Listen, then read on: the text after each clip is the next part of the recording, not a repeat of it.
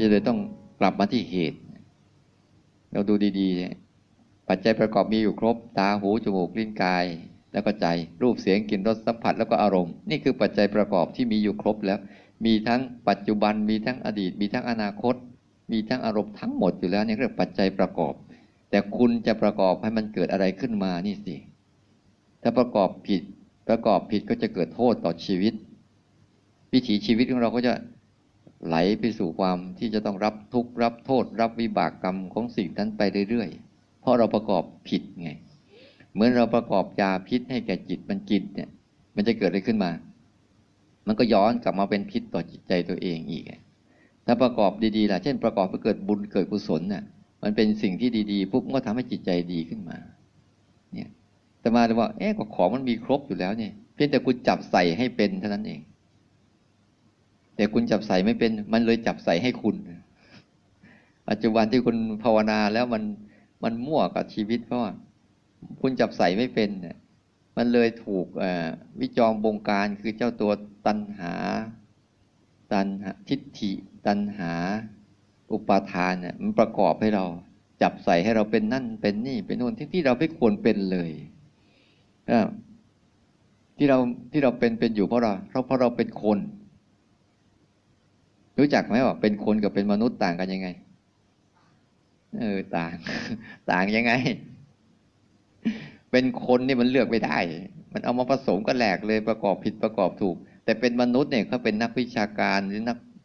นักวิทยาศาสตร์สามารถจะประกอบเรื่องอะไรก็ได้ หรือเลือกได้ที่จะเอาอะไรมาใส่เป็นอะไรแล้วให้เกิดอะไรขึ้นมา แต่เป็นคนเนี่ไม่รู้แล้วแต่มันประกอบให้เรามั่วไปหมดนะเดี๋ยวเดี๋ยวก่อนยิ้ม เดี๋ยวก็หน้าบึ้งเข้ามาใส่กันละเห็นหน้ากันบางทีอ่าเห็นคนชอบ เดี๋ยวอารมณ์ขึ้นขึ้นลงลงขึ้นขึ้นลงลงอยู่เรื่อยๆทั้งที่เราไม่สมควรเป็น นี่แหละคือความจำเป็นของการเจริญสติ นี่แหละคือความจำเป็นของการพัฒนาจิตวิญญาณ เพราะถ้าไม่พัฒนาจิตวิญญาณแล้วเนี่ยชีวิตมันหาความสุขไม่เจอหรอกความสุขมันไม่ได้อยู่ที่กิน ไม่อยู่กินอร่อย นอนอร่อยไม่ใช่ มันไม่มีความสุขอยู่ที่ใจอะความสุขทั้งหมดมันอยู่ที่ใจ ไม่จะอยู่ที่สิ่งของต่าง ๆ ให้อะไรกับเรา แต่ใจเราอะมันจะรู้จักไหมยังก็ต้องสร้างเหตุ สร้างเหตุของการมีสติขึ้นมา วันนี้เช้านี้จะให้อาจารย์ประเชนท่านพูดเรื่องของ แล้วแต่ท่านนะแต่หลักๆ คือทำให้มันรู้จักคำว่าสติให้ได้ก่อนไอ้ตัวรู้สึกตัวรู้สึกเนี่ย มันได้ก่อนสติกับสัมปชัญญะเนี่ยมันเป็นยังไง มันสติมันมีกี่ขั้น และตัวตัวตัวความจริงของมันเป็นยังไงเนี่ย ค่อยๆสังเกตไป ค่อยๆเรียนรู้ไป ถ้ามันไม่เข้าใจนะ ก็ให้รู้ว่าไม่เข้าใจ นั่นแหละเรียกเข้าใจแล้ว บางครั้งพระพระท่านแสดงไปเนี่ย เรางง เรารู้ว่างง นั่นแหละเราเราตื่นขึ้นมาเห็นอาการงงหนึ่งขณะ นั่นแหละ เราตื่นขึ้นมาแล้ว แต่ถ้างงเอ๊ะฉันงงงงไม่รู้เรื่องเลยฉันจะทำยังไงจะรู้เรื่องอ้นี่งงเข้าไปใหญ่ ถ้าสงสัยรู้ว่าสงสัยปุ๊บนั่นกูตื่นตื่นขึ้นมา เห็นอาการสงสัยเนี่ยมันมันเป็นแค่ทีเดียวมันมีปัจจัยประกอบสร้างอารมณ์ให้เราขิดอยู่แล้ว แต่เราไม่รู้จักหลักการของมันชัดๆเท่านั้นเองนะลองศึกษาแล้วเรียนรู้ค่อย ๆทำไปนะในเบื้องต้นที่เราฝึกจำเป็นที่สุดคือสติ เพราะสตินี้เป็นฝากฝั่งของกุศล ถ้าสติไม่เกิดกุศลมันตั้งทั้งหลายทั้งปวงมันจะไม่ไม่รันตัวเองขึ้นมาอากุศลทั้งหลายทั้งปวงก็จะเกิดขึ้นมาก แต่ถ้าเรามีสติปุ๊บกุศลคุณงามความดีคุณงามความดีสติปัญญาในการที่จะเรียนรู้ก็จะเกิดขึ้นตั้งใจฟังไปแล้วฟังให้มันเป็นทีละขณะ แล้วก็รู้สึกไปด้วย คนใหม่ ๆ นั่งฟังเฉยๆเดี๋ยวก็หลับ เดี๋ยวก็คิดมือลอย รู้สึกไป อย่างน้อยมันไม่รู้ความคิดไม่รู้เรื่องอะไรก็กลับมารู้ตัวอยู่นะต้องตั้งใจฟังไปก็ขอนิมนต์ครับ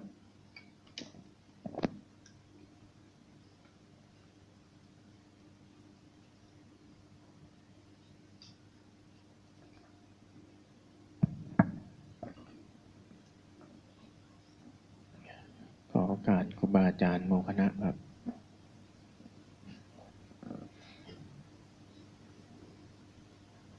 ว่าจะนั่งซึมๆเล่นซะหน่อย หมดเลยตื่นตื่นเช้าๆนั่งยกมือเคลิ้มเพลินดีจะตายเวลาต้องพูดเวลาต้องขยับนี่เนาะมันต้องตื่น ในสิ่งที่พุทธเจ้าสอนนี่ ในสูตร ยุคเริ่มต้นเนี่ยนะ พุทธเจ้า ท่านเคยไปทดลองวิธีภาวนา วิธีที่พวกเราทำเนี่ยพุทธเจ้าท่านเคยไปทดลองกับคนอื่น ที่เราเคยได้ยินประวัติพุทธเจ้า ในช่วงเริ่มต้นท่านไปทดลอง การบำเพ็ญเพียรทางจิต มันจะมีวิธีการที่ เป็นเรื่องส่งต่อกันมาตั้งแต่ยุคสมัยไหนไม่รู้ มีกล่าวเอาไว้ตั้งแต่ อยู่ในพระสูตรสาลายกสูตรมั้งที่กล่าวถึงการบำเพ็ญเพียรทางจิตตั้งแต่พวกสังคมก่อตัวมาได้ยังไง มนุษย์เกิดขึ้น จริงๆ ในพระไตรปิฎกในพระสูตรของพุทธเจ้านี่ พุทธเจ้าไม่ได้แสดงเฉพาะเรื่องภาวนานะ แต่กล่าวถึงเรื่องตั้งแต่ว่าโลกเกิดขึ้นได้ยังไงนู่นนะเชื่อไหมพุทธเจ้านะ่ะ แสดงตั้งแต่โลกเกิดขึ้นได้ยังไงในอคัญยสูตรอะไรพวกเนี้ยเนนสามเณรสององค์เขานั่ง นั่งสนทนากัน โลกและจักรวาลเกิดขึ้นได้ยังไงเพราะสนทนากันถึงเรื่องพวกนี้ พุทธเจ้าก็เลยแสดง ในยุคก่อนมนุษย์อยู่ตัวใครตัวมัน แล้วขยับมาอยู่ร่วมกัน แล้วก็ทำหน้าที่สู่กัน อยู่ร่วมกันมากขึ้นก็มีคนหนึ่งต้องรับบทเป็นหัวหน้า อีกคนหนึ่งรับบทเป็นคนตัดสิน อีกคนหนึ่งเมื่อมีคนหนึ่งรับบททำหน้าที่ในการตัดสินเป็นหัวหน้าคนอื่น คนนั้นก็ได้สิทธิ์ในการไม่ต้องทำมาหากินอะไรพวกเนี้ย ไล่มาเรื่อยๆแล้วก็จะมีคนอีกจำพวกหนึ่งที่รู้สึกว่า ความกลัวที่เกิดขึ้น ฟ้าแลบฟ้าพา ความกลัวที่เกิดขึ้น คู่กับมนุษย์ทั้งหลายเนี่ยมันคืออะไรกันแน่ ก็จะมีคนอีกจำพวกหนึ่งที่จะไปหาคำตอบเหล่านี้เป็นหลัก มาเป็นลัทธิมาเป็นศาสนามาเป็นผู้ติดต่อทางจิตวิญญาณทั้งหลายต่อธรรมชาติ คนพวกนี้ก็จะเริ่มฝึก ฝึกในเรื่องของจิตเพื่อเข้าไปสัมผัส เข้าไปสัมผัสเข้าไปเรียนรู้กับธรรมชาติรอบตัว ความกลัว ฟ้าผ่าฟ้าร้องอะไรทั้งหลายที่เกิดขึ้นคู่กับมนุษย์โลกเนี่ย ถูกศึกษาเรียนรู้จากคนกลุ่มหนึ่ง คนกลุ่มนี้เริ่มก่อตัวมาเป็น ถ้าเราเคยดูในพวก Discovery ทั้งหลาย ชุมชนชาวแอฟริกาทั้งหลายยังมีแพทเทิร์นแบบนี้อยู่เลย จะมีหัวหน้าเผ่า แล้วก็จะมีพวกพ่อมดหมอผีที่ทำหน้าที่ในเชิงพิธีกรรม สิ่งเหล่านี้ก่อตัวมาตั้งแต่ยุคบรรพกาลส่งต่อมาเรื่อยๆเรื่อยๆจนกลายมาเป็นชุดความรู้เรื่องการศึกษาเรื่องจิต ที่ในยุคพุทธเจ้าจะมีเรื่องพวกนี้เป็นพื้นฐาน เป็นลัทธิเป็นศาสนา เป็นชนชั้นในอินเดียที่เรียกว่ากลุ่มพวกพราหมณ์ทำหน้าที่ในเรื่องเหล่านี้ตอนพุทธเจ้าเราออกบวชพุทธเจ้าก็ไปศึกษาเรียนรู้ ว่าตอนเนี้มีคำถามว่าการเกิดการแก่การเจ็บการตาย มันเป็นวังวนของชีวิตมันเป็นวังวนที่ทุกคนต้องเจอ แล้วทางออกจากมันคืออะไร ตอนนี้มีคนที่ศึกษาเรียนรู้กันไว้แล้วแค่ไหนพุทธเจ้าเลยไปเรียนรู้การบำเพ็ญเพียรทางจิต ในในยุคนั้นก็จึงมีเริ่มต้นด้วยการนั่งสมาธินิ่งๆ ทำให้จิตผ่องใสขึ้นผ่องใสขึ้นอยู่ในอารมณ์เดียวมากขึ้น ที่เรียกว่าอารมณ์สมถะ มันคือกระบวนการที่ทำให้จิตเราเป็นคงสภาวะอย่างหนึ่งเอาไว้ตลอดเวลา เราไม่อยากแก่ไม่อยากเจ็บ ไม่อยากทุกข์ไม่อยากให้มันรู้สึกอะไรก็จับมันไปแช่แข็งไว้ เอาจิตเราไปแช่แข็งในอารมณ์บางอารมณ์ไว้ จนถึงที่สุดพุทธเจ้าศึกษาวิชานั้นแล้ว จึงเข้าใจว่าอ่ามันไม่จบแฮะ ถึงจะทำให้จิตมันมีสภาวะเหมือนไม่มีอะไร แต่พอลืมตาตื่นออกมา มันก็มีอะไรอยู่ดีนั่นแหละ เราทำให้จิตมันไปคงสภาวะคงที่ไว้อย่างเดียวไม่ได้ ก็เลยข้ามฟากไปใช้วิธีการบังคับกาย ที่เราเคยเห็นรูปพุทธเจ้านั่งปางผอมๆเห็นหนังหุ้มกระดูกอันนั้นคือการบำเพ็ญเพียงทางกาย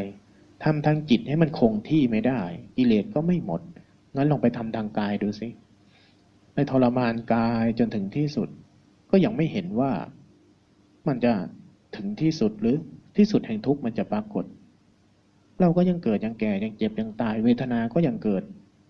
ความรู้สึกนึกคิดอารมณ์ทั้งหลายก็ยังเกิดตามปกติ แสดงว่าทำทางจิตไม่ใช่ทำทางกายไม่ใช่ แล้วมันทางไหนล่ะ มีทางหนึ่งที่ยังไม่ได้ทำคือนั่งดูมัน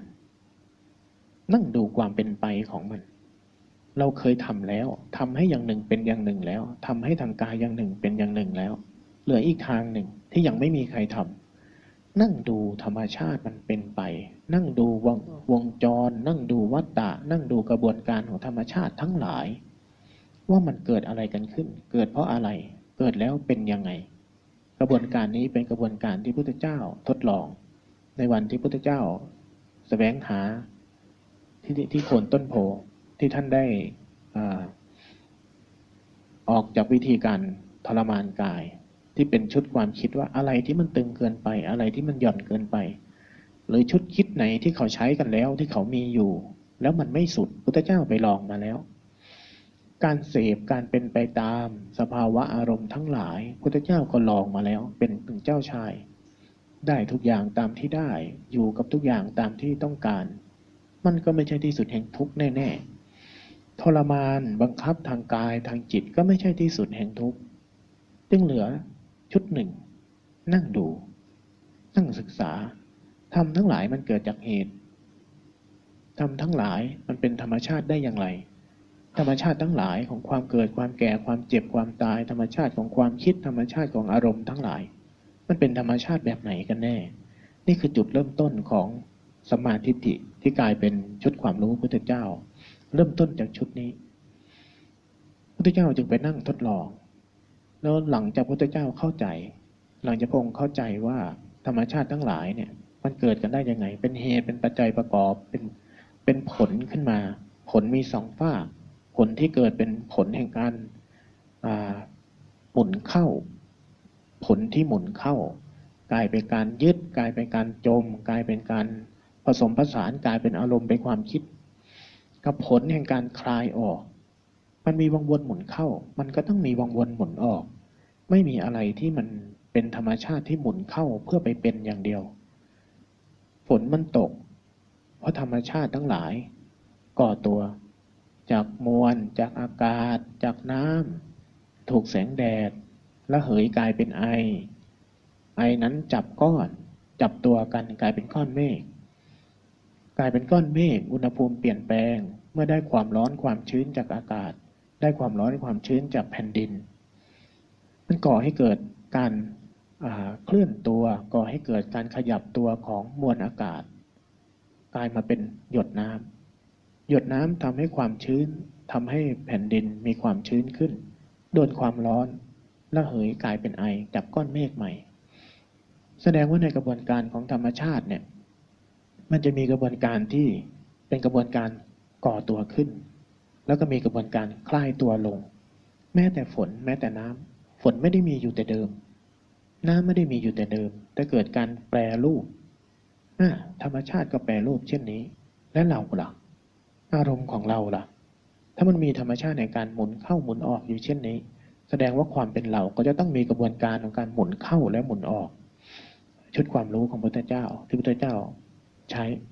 ตอนพระพุทธเจ้าบรรลุธรรมมาใหม่ ๆ ที่เราสวดเมื่อวานเราสวดเรื่องอะไร เรื่องธรรมจักรใช่ไหมเมื่อวานหรือวันก่อนในในธรรมจักรนะ่ะพุทธเจ้าจึงแสดงหลักการกระบวนการ หลังจากพุทธเจ้าเข้าใจนะพุทธเจ้าก็แสดงหลักการกระบวนการ เหมือนกับก้อนเมฆเหมือนกับน้ำแสดงกระบวนการที่แท้จริงของธรรมชาติเหล่านี้ สียงอาตมายิ่งนับเนิบอยู่ อย่ามานั่งตาเยิ้มใส่กันสิขยับขึ้นหน่อยอาตมาเสียงดับเนิบเป็นปกติอยู่นะ ในช่วงเริ่มต้นพุทธเจ้าจึงแสดงธรรมจักรธรรมจักรคือวงจร วงจรภายใน วงจรของเราหนึ่งคนพระเจ้าจะแสดงว่าที่สุดของอการบังคับที่สุดของการเป็นไปตาม ไม่นำไปสู่อะไร พระพุทธเจ้าเคยเป็นแล้ว ที่สุดของการทรมาน ที่สุดของการทรมานทางกายทางจิต ก็ไม่นำไปสู่อะไร แต่มันมีอีกวงจรหนึ่งของธรรมชาติที่เรียกว่าไตรลักษณ์แล้วก็วงจรของอริยสัจคือวงจรของการก่อตัวเป็นเรา และวงจรของการสลายตัวลงจากความเป็นเรา วิธีการที่จะเข้าใจในวงจรของ การก่อตัวเป็นเรา และการคลายตัวออกจากความเป็นเราเนี่ย มันมีอยู่วิธีการและเครื่องมือเรียกว่ามรรคทั้งแปดไตรลักษณ์กับอริยสัจต่างกัน ไตรลักษณ์คือกระบวนการที่มันครอบคลุมธรรมชาติทั้งหมด ไตรลักษณ์นี่นะ ไตรลักษณ์ใกล้ตัวเราที่สุดคือ สิ่งที่เรามี สิ่งที่เราครอบครอง สิ่งที่เราอาศัย สิ่งที่เราอาศัยรวมถึงร่างกาย รวมถึงเสื้อผ้า ทั้งหมดเหล่านี้มีความจริงที่กำลังปรากฏอยู่อย่างหนึ่ง คือมันกำลังแปลเปลี่ยนไปเป็นสิ่งอื่น สิ่งที่เราครอบครอง สิ่งที่เราใช้สอย มันกำลังแปลเปลี่ยนไปเป็นสิทธิของคนอื่นอยู่ตลอดเวลา นี่คือไตรลักษณ์ที่ใกล้ตัวกับชีวิตประจำวันของเรา ไตรลักษณ์ที่เข้ามาใกล้แล้วครอบงำเราตลอด เหมือนตอนนี้เมื่อกี้นั่งตาตื่นอยู่ดีๆ เห็นไหมไตรลักษณ์เขาครอบงำอีกอะ ไม่มีสภาวะไหนที่จะคงอยู่กับที่ได้ ทุกอย่างมันจะมีวงจรที่กำลังเคลื่อนตัวอยู่ตลอดเวลา ไม่ไม่ว่าจะมีเราหรือไม่มีเรา ไม่ว่าจะมีพุทธเจ้าหรือไม่มีพุทธเจ้า ไม่ว่าจะมีใครรู้หรือไม่มีใครรู้ สิ่งเหล่านี้เคลื่อนตัวเปลี่ยนแปลงตัวเองอยู่ตลอดเวลา นั่นคือไตรลักษณ์แต่อริยสัจคือวงจรที่มันภายใต้การเปลี่ยนแปลงอย่างนั้นของธรรมชาติ แต่วงจรของธรรมชาติที่มันตกผลึกแล้วก็ส่งผลมาทั้งด้านรูปและนาม ในธรรมชาติของไตรลักษณ์มีฝั่งรูปกับฝั่งนามสสารปฏิสสาร ตัวธาตุและตัวพลังงาน พลังงานชีวิตพลังงานจักรวาลทั้งหลาย ที่มันก่อตัวมาเป็นวังวนที่กายสุดท้ายกลายเป็นการยึดว่ามีเราขึ้นหนึ่งคน ในกระบวนการที่มันก่อตัวยึดว่าเป็นเราหนึ่งคนที่มันเป็นความความคิดเป็นอารมณ์ เป็นตัณหาเป็นอุปทาน เป็นความยึดมั่นถือมั่นว่าเป็นเราหนึ่งคนเนี่ยนี่คือวงจรหมุนเข้า ที่เรียกว่าทุกข์และเหตุให้เกิดทุกข์ในเมื่อมีวงจรที่ก่อตัวเป็นเราได้ มันก็จะต้องมีวงจรที่คลายจากความเป็นเราได้ คืนไปสู่ความเป็นเช่นนั้นของธรรมชาติทั้งหมด ในวงจรนี้ในความเป็นไปของไตรลักษณ์นะ อาจจะไม่ใช่แค่พุทธเจ้านะ ไม่ใช่แค่พุทธเจ้าที่เข้าถึงได้ มีลัทธิศาสนาอื่น มีคนที่เข้าใจว่าอ๋อมันเป็นอย่างนี้เนาะเป็นอย่างนี้เนาะในธรรมชาติทั้งหลายเป็นอย่างนี้เนาะมีคนที่เข้าถึงได้ ถึงไม่ใช่ลัทธิพุทธเจ้าก็มีได้ เพราะพุทธเจ้าไม่ได้เป็นเจ้าของไตรลักษณ์ไตรลักษณ์เป็นสัจจะคู่โลก แล้วแต่ว่าเขาจะเข้าถึงแค่ไหน เข้าถึงแง่มุมใด เข้าถึงอย่างกระจ่างแจ้งไหม ไม่ค่อยมีเท่านั้น แต่มีคนที่เข้าถึงเหมือนกันว่าอ้อฝนนี่ก็มีกระบวนการเช่นนี้นะ วิทยาศาสตร์ก็เข้าถึงได้ เข้าถึงความเป็นเช่นนี้ได้ บางส่วน แต่วิธีการอธิบายในธรรมชาติทั้งหลาย การให้นิยาม การให้ค่า การอธิบายชุดนี้ของธรรมชาติต่างกันออกไปกับพุทธศาสนา อริยสัจไม่มีในลัทธิอื่น อริยสัจคือกระบวนการที่ก่อตัวเป็นเรา และกระบวนการคลายตัวจากความเป็นเรา ชุดนี้ไม่มีในลัทธิความเข้าใจอื่นของผู้คนมีแต่ของพุทธศาสนาเท่านั้น แต่ไตรลักษณ์เนี่ยใครก็เข้าถึงได้ ใครก็สัมผัสได้ เต็มรอบแค่ไหนก็คือเท่านั้น ทีนี้พระเจ้าเมื่อเข้าใจแล้วพระเจ้าจึงแสดงกระบวนการของอริยสัจกระบวนการของการหมุนตัวเป็นเราและเครื่องมือ เครื่องมือที่จะคลายตัวออกจากความเป็นเรา ในยุคเริ่มต้นพระเจ้าก็แสดงหลักการ พระสูตรที่สองท่านแสดงเรื่องอนัตตลกนสูตร ความไม่มีอยู่ของเรา เป็นแต่องค์ประกอบกันขึ้น มันประกอบกันขึ้นได้ยังไง รูปเป็นไปได้ยังไง รูปเวทนาสัญญาสังขารก่อตัวเป็นเราได้ยังไง มันไม่เป็นเราเพราะอะไร ช่วงแรกๆพระเจ้าจะแสดงหัวข้อสัจจะความจริง ชุดความคิดชุดของทิฏฐิ ในช่วงหลังๆพพุทธเจ้าแสดงสัจจะเหล่านี้ไปแล้ว มีคนที่เข้าใจแล้ว เข้าถึงทันทีก็มีในในช่วงต้นๆ ช่วงหลังๆ มีคนที่ได้ยินได้ฟังแล้ว เข้าถึงระดับหนึ่ง แต่ยังคลายตัวไม่หมดพุทธเจ้าจึงแสดงวิธีการวิธีการที่เรียกว่าวิธีการภาวนา ที่ตกทอดมาถึงพวกเราพระเจ้าแสดงหลายอย่างนะอานาปานะสติสูตรที่เป็นสูตรดั้งเดิมอานาปานสติสูตรที่เป็นสมถะไม่ใช่ของพุทธเจ้า แต่มันใช้งานได้ มันมีผลดีพุทธเจ้าก็จึงเอาสูตรที่พระในยุคก่อนๆนนะคนที่ภาวนาทั้งหลายท่านก็จะมีวิธีการที่เป็นพื้นฐาน ท่านที่เป็นนักบวชท่านที่เป็นอะไรก็จะมีวิธีการฝึก อย่างเราได้ยินตอนที่พุทธเจ้าแสดงธรรมเสร็จพุทธเจ้าแสดงไปเดินไปเมืองพาราณสีใช่ไหมที่ไปสอนชดิน ที่เอาชดินไปสอนเรื่องไฟ ในในพระสูตรที่สาม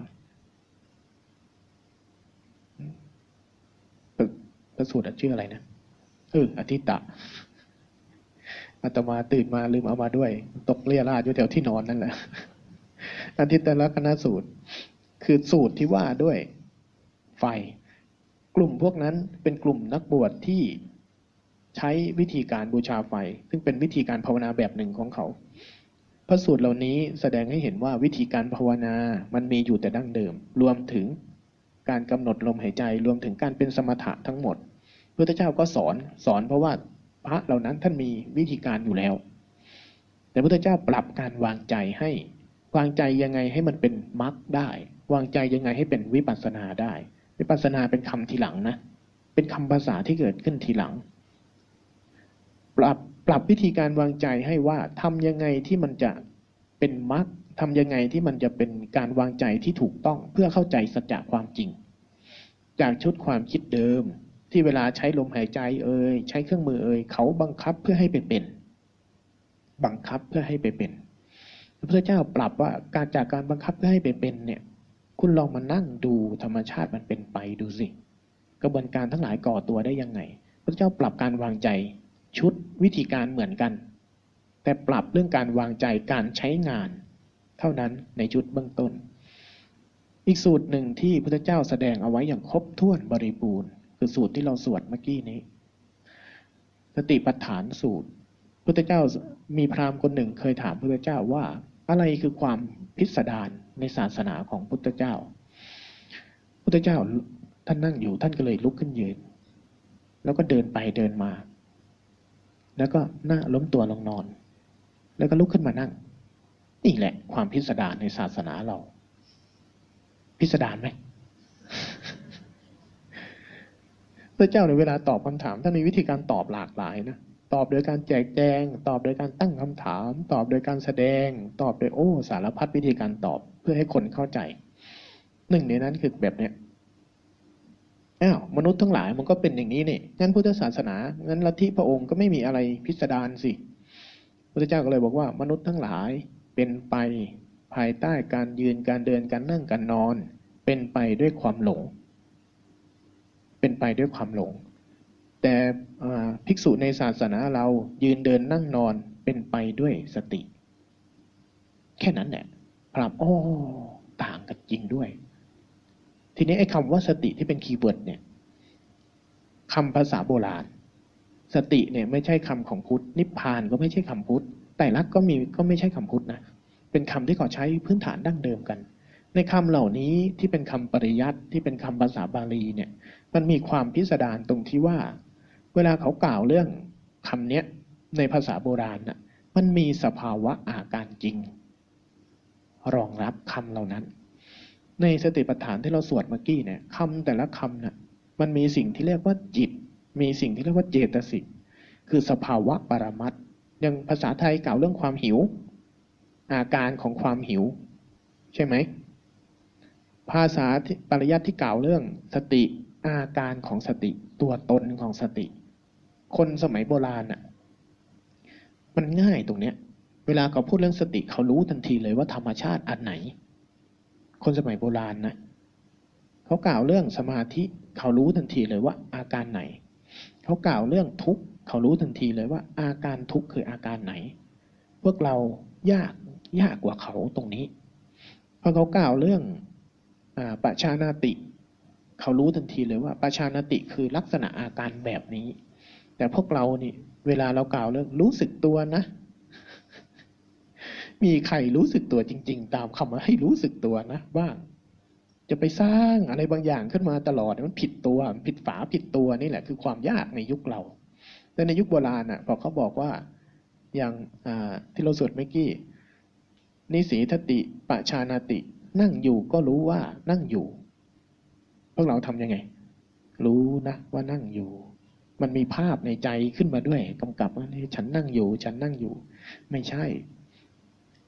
ในสติปัฏฐานสูตร เคยมีอาจารย์ท่านหนึ่ง ท่านว่าในประเทศพม่าที่เป็นตำราเขาเขียนภาษาอังกฤษ เขาถอดสติปัฏฐานสูตรไปเป็นภาษาอังกฤษ เขาถอดหลักสูตรของหนอมั้งหนอในพม่า เอาไปเป็นภาษาอังกฤษ เขาใช้คำว่าประชานไอ้นิสีสติ การเดิน การนั่ง การนอน ในภาษาอังกฤษเขาเขียนซ้ำไว้ด้วย ing ing ต่อท้าย walking sitting แล้วก็ปัจชานาติ คือรู้ว่าสิ่งนี้กำลังเป็นเช่นนี้ รู้ว่าอาการกายกำลังเป็นแบบนี้กำลังเป็นแบบนี้ นั่นคือภาษาที่กำกับเอาไว้ ภาษาปริยัติภาษาที่เราสวดทั้งหมดเนี่ยข้อดีของเขาพระเจ้าเลือกใช้ภาษานี้ตั้งแต่ยุคโบราณเนี่ยมีภาษาอยู่หลากหลาย ภาษามคตภาษาอะไรทั้งหลายที่เป็นภาษาพื้นฐานกลาง ภาษาบาลีเป็นภาษาหนึ่งเท่านั้นที่ไม่ใช่เป็นการนิยมแพร่หลายด้วย ภาษาที่พวกพราหมณ์เขาใช้เขียนคัมภีร์ร่วมยุคสมัยกับบาลีเรานะ่ะ เป็นอีกภาษาหนึ่ง ไม่ใช่ภาษานี้นะ แต่พระเจ้าเลือกภาษานี้เพราะว่าภาษานี้ทุกคำมีกระบวนการจิตที่แท้จริงรองรับ มีกระบวนการจริงของสภาวะอาการจริงรองรับ เพื่อให้คนสืบค้นได้ว่าอย่างคำว่าสติ พื่อให้คนสืบค้นได้ว่ามันคือลักษณะอาการไหน ความความพิสดารของภาษาบาลี ทีนี้ในคำว่าสติที่เราใช้เนี่ยสติสมาธิปัญญา สติสมาธิอุเบกขาที่เป็นฐานสามฐานสามของวิธีกระบวนการภาวนาที่เป็นสารฐานฐานสามที่ผสมกันออกมาเป็นเครื่องมือเป็นกุญแจดอกเอกของพุทธเจ้าของพุทธศาสนาเนี่ย มันคืออาการไหน ตัวสติ ที่เรียกว่าสติเนี่ยฐานดั้งเดิมธาตุดั้งเดิมของภาษาตัวนี้ที่บ่งบอกถึงอาการ บ่งบอกถึงลักษณะหน้าตาตัวตนของเขา มันมาจากธาตุที่เขาเขียนไว้ว่า สารธาตุสารธาตุแปลว่าความระลึก หมายถึงธรรมชาติจิตที่มันระลึกได้ โทสะเป็นลักษณะแห่งการปะทุ ความหิวเป็นลักษณะแห่งการบีบ ความปวดเป็นลักษณะแห่งการเสียดแทง สติเป็นลักษณะแห่งการละลึกได้สารธาตุในความระลึกได้ ผสมสัดส่วนตามภาษาออกมาเป็นสติ เพราะฉะนั้นสติคือการระลึกได้สารธาตุในความระลึกได้ เหตุเกิด เหตุเกิดทิระสัญญา การจำได้หมายรู้บ่อยๆ เราจะระลึกอะไรได้ ก็ต่อเมื่อมันจำได้ ใช่ไหมอาตมาระลึกไม่ได้อาตมาจึงจำไม่ได้ว่า อาทิตตะปริยายสูตรชิดแค่นั้นแหละ เนี่ย แบบเดียวกัน มันไม่มีทีละสัญญาต่อตัวนี้ เพราะไม่ได้พูดบ่อย ถ้าพูดบ่อยๆอาทิตตะอาทิตตะอาทิตตะบ่อยๆเวลาพูดถึงเรื่องจดินสามพี่น้องอาทิตตะปริยายสูตร ก็ปรากฏหนึ่ง ในในในวิถีที่นึกขึ้นได้ เช่นกัน สติก็ลักษณะเดียวกันเนี่ย มันจะเกิดขึ้นได้ก็ต่อเมื่อมันจำได้ทีละสัญญาจำได้บ่อยๆจนกลายเป็นความคุ้นชิน ในทีละสัญญาที่มันจำได้บ่อยๆเนี่ย มันมีเงื่อนไขอยู่อันหนึ่งคือ สติมันจำเหตุปัจจุบันเท่านั้น เหตุที่มันจำมันจำอาปัจจุบันเท่านั้น สติไม่จำอดีต สติไม่จำอนาคต มันจำสิ่งที่ปรากฏขึ้นจริง สิ่งที่ปรากฏขึ้นจริงตอนเนี้ย เห็นไหม เราจึงกลายเป็นเดินอยู่ก็รู้ว่าเดินอยู่ นั่งอยู่ก็รู้ว่านั่งอยู่ ให้จิตมันจำต่อต่อสิ่งเหล่านี้ ที่กำลังปรากฏเนี่ยบ่อยๆทีละสัญญาเป็นเหตุเกิดของสติ สติคือลักษณะที่มันระลึกได้จำได้ จำเหตุที่มันเกิดปัจจุบันได้ ทีนี้วิธีการหลวงพ่อเทียนจึงใช้อาการที่เกิดทางกาย ที่เกิดบ่อย ที่เกิดบ่อย คืออาการเคลื่อนอาการไหว อาการที่มันเป็นไตรลักษณ์อาการที่ไตรลักษณ์มันครอบงำทุกเรื่องไตรลักษณ์มันคืออาการที่ไม่มีอะไรคงที่ จะมีการเคลื่อนตัวอยู่ตลอดเวลาทางกายหลวงพ่อเทียนจึงใช้อาการเคลื่อนอาการไหว ทางกาย สิ่งที่เป็นอาการทางกายเราเนี่ยมันเกิดขึ้นตลอดเวลา กับอาการทางจิตคือการเผลอคิด การเผลอไปคิดเป็นอาการที่เกิดขึ้นบ่อยที่สุดทางจิต ก่อนที่มันจะเป็นอารมณ์ ก่อนที่มันจะเป็นความโกรธ ก่อนที่มันจะเป็นความพอใจไม่พอใจ จิตมันเคลื่อนตัวก่อน มันคิดก่อน มันปรุงก่อนหลวงพ่อเทียนจึงใช้สิ่งที่เกิดขึ้นมากที่สุดทางกายและทางจิต เป็นเครื่อง ฝึกเป็นเครื่องผูกเป็นทีระสัญญาของธรรมชาติที่เรียกว่าสติเนี่ยในนี้สติคือตัวไหน ตัวที่ภาษาที่เรียกว่า รู้สึกตัว รู้สึกตัวไม่ใช่ไม่ใช่อะไรล่ะ ไม่ใช่ต้องไปรู้สึกอะไรกับกาย ไม่ต้องไปรู้สึกอะไรกับตัวนะรู้สึกตัว ไม่ใช่ต้องสร้างความรู้สึกอะไรขึ้นมานะ แค่รู้ แค่รู้ตัว ภาษาเดิมที่หลวงพ่อเทียนใช้รู้ตัวไหม ภาษาอีสานหลวงพ่อเทียนจะพูดว่า หู้เมื่อเจ้าของ ภาษาอีสาน ไม่ใช่รู้สึกตัวแบบนี้นะ ไม่ใช่รู้สึกตัวแบบเคลื่อนแล้วก็รู้สึกตัว ไม่ใช่แบบนี้ รู้ตัวขึ้นมานี่แหละ ภาษาไทยรู้ตัวขึ้นมา รู้ตัวขึ้นมาทำไมมันจึงรู้ตัวขึ้นมาได้ เพราะเมื่อกี้มันเผลอ ใช่ไหมถ้ามันรู้ตัวอยู่ มันก็รู้ตัวอยู่ แต่มันรู้ตัวขึ้นมา แสดงว่าเมื่อกี้มันจมไปในความเผลอ จมไปในเรื่องราว จมไปในความคิด จมไปในอารมณ์ มันเลยไม่รู้ตัว พอเรารู้ตัวว่าเมื่อกี้อ้าวเรากำลังคิดอ้าวเราเผลอไปแล้วอ้าวเรากำลังอยู่ในอารมณ์ นั่นแหละคือการรู้ตัวขึ้นมา นั่นแหละคือธรรมชาติที่เรียกว่าสติ ธรรมชาติที่เรียกว่าระลึกได้ ธรรมชาติที่เรียกว่า รู้สึกตัว คือแค่นี้ นี่คือธรรมชาติตัวนี้ ทำยังไงให้ตัวนี้เกิดบ่อย เหตุเกิดเขาคือทีละสัญญา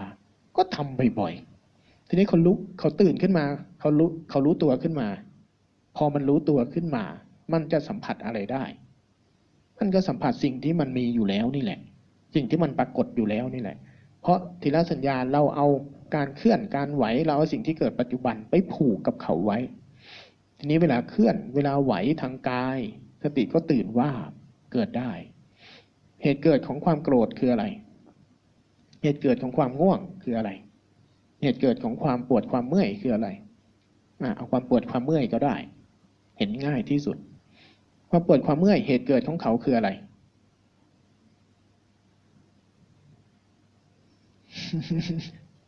ไม่เคยสังเกตกันเลยแล้วอิริยาบถทางกายเป็นเหตุเกิดของความปวดความเมื่อยอิริยาบถทางกายที่มันนิ่งอยู่ที่เดิม การอยู่ในอิริยาบถเดิมทางกาย การกดทับทางกาย เป็นเหตุเกิดของความปวดความเมื่อย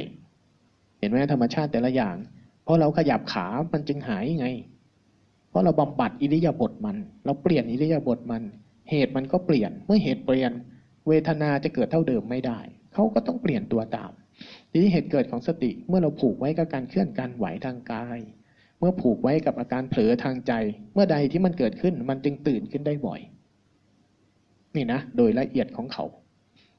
สติมันจึงเกิดได้เมื่อมีการเคลื่อน เมื่อมีการรู้ตัว รู้ภายใน อ้าว เราเผลอไปคิด อ้าว เราจมในอารมณ์ อ้าว ตามันหาย อ้าว หูมันหาย การปวดการเมื่อยเกิดขึ้น อ้าว ใจมันลืม นั่นแหละที่เรียกว่ารู้ตัว ที่เรียกว่ามีสติ แค่นี้เองในในเรื่องของสติ สตินะ่ะ จบแค่นี้ จบแค่นี้แหละ สตินะ่ะ ไม่มากกว่านี้นะ ไม่น้อยกว่านี้ด้วย เพียงแต่ว่าของภาษาที่เราชอบพูดกันว่ามีสติตลอดเวลา แต่จริงมันตลอดเวลาได้ไหม ไม่ได้ ไม่มีอะไรคงอยู่ตลอดเวลา ถ้ามันคงอยู่ตลอดเวลาได้ สติจะกลายเป็นอัตตา สติจะกลายเป็นนิพพาน แต่มันไม่ใช่ สติก็มีแค่ขณะหนึ่งที่มันเกิดและดับ เหมือนกับที่เราชอบเปรียบกับหลอดไฟเนี่ยหลอดไฟที่มันเปิดแล้วมันสว่างคงที่ตลอดเวลานะไอ้หลอดนี้มันไม่ตลอดเวลาเห็นไหม